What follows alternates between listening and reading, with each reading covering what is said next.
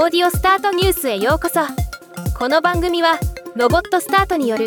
音声広告やポッドキャストなど音声業界の最新情報をお伝えする番組です。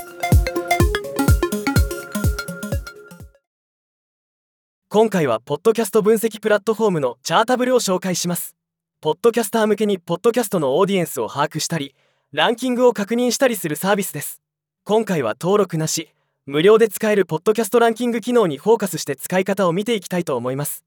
チャータブルトップ200毎週水曜日更新で視聴者数の計測を行い独自のフィード統合を利用した5000のポッドキャストの視聴者数の週間変化に基づいて作成された20カ国のトップ200とトレンドチャートです。世界ではどんなポッドキャストが人気なのかを把握することができます。アップルポッドキャストチャート。国内アップルポッドキャストのポッドキャスト番組エピソードをジャンル別にランキングできるチャートです。細かい分析をしたい場合はこちらを入り口に研究すると良いです。アップルポッドキャスト日本ランキングアップルポッドキャストの人気ポッドキャストランキングです。ここだけ見ていれば国内ポッドキャストの人気が大体把握できるのでおすすめページです。Spotify 日本ランキング。Spotify の人気ポッドキャストランキングです。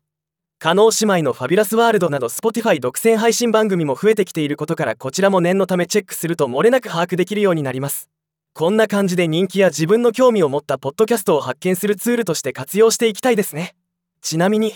2022年2月16日にチャータブルはポッドキャスト広告測定サービスのポッツサイツとともに Spotify に買収されています。Spotify さんすごいです。ではまた。回のニュースは以上です。もっと詳しい情報を知りたい場合「オーディオスタートニュース」で検索してみてください。ではまたお会いしましょう。